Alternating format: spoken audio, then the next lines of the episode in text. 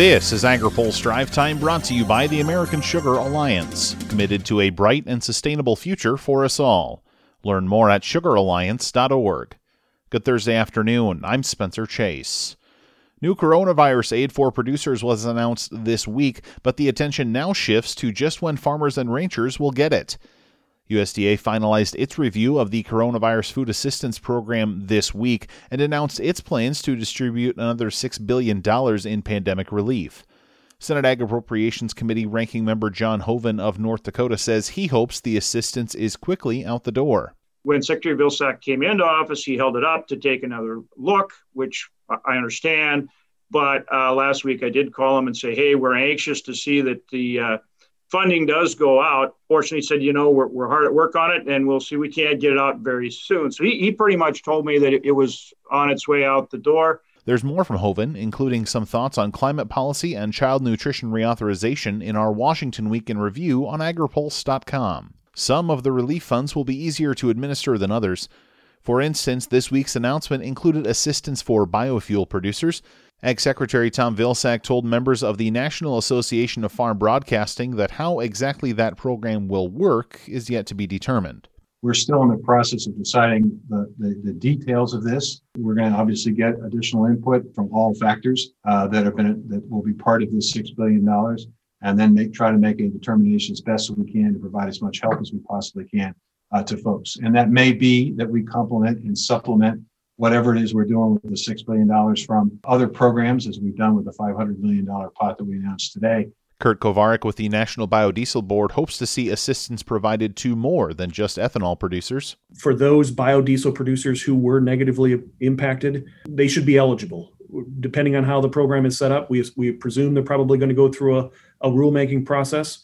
Uh, certainly, for those who can demonstrate that they uh, suffered suffered negatively uh, due to lost markets market disruptions as a result of the COVID pandemic. If they can demonstrate that, then they should uh, certainly be treated fairly, equitably, equitably under any relief uh, plan. There's more on the debt relief in our coverage on agripulse.com. Also online today, coverage from a pair of hearings at the House and Senate Ag committees. In the House, Vilsack and a panel of minority farmers addressed the committee to discuss issues unique to producers of color. Steve Davies has more in his story. In the Senate, the committee began the process that could lead to child nutrition reauthorization, which hasn't happened since the Healthy Hunger Free Kids Act of 2010. Phil Brasher has more on agripulse.com. The ball is rolling on a piece of legislation that could prove crucial in the carbon and climate conversation. AgriPulse's Ben Nuelle has more. Republican Senator Mike Braun of Indiana tells AgriPulse he has the Republican votes needed for passing the Growing Climate Solutions Act. Just yesterday, I got the 10th Republican to co sponsor the legislation. So if you add 50 and 10, that's the magic number. And I'll have several more that are believing now that we need to be engaged. And agriculture, ironically, is the least partisan part of any involvement here. The bill introduced last spring is designed to lay the groundwork for private ag carbon markets by authorizing USDA to certify credit verification services. But top Republican on the Senate Ag Committee, John Boozman, is concerned the Commodity Credit Corporation will be used to pay for these programs.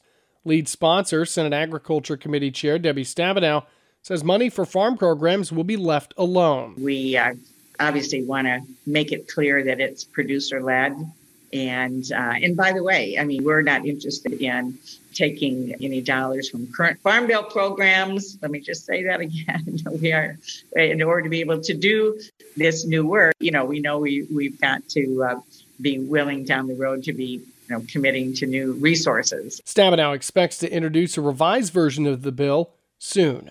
For AgriPulse, I'm Ben Nuelle. Now, here's a word from our sponsor. Today's AgriPulse Drive Time is brought to you by the American Sugar Alliance. America's sugar producers are committed to a bright and sustainable future for us all. This is made possible by America's no cost sugar policy. Learn more at sugaralliance.org. That's all for today's drive time. For more agriculture, trade, environment, and regulatory news, visit agripulse.com. Reporting in Washington, I'm Spencer Chase.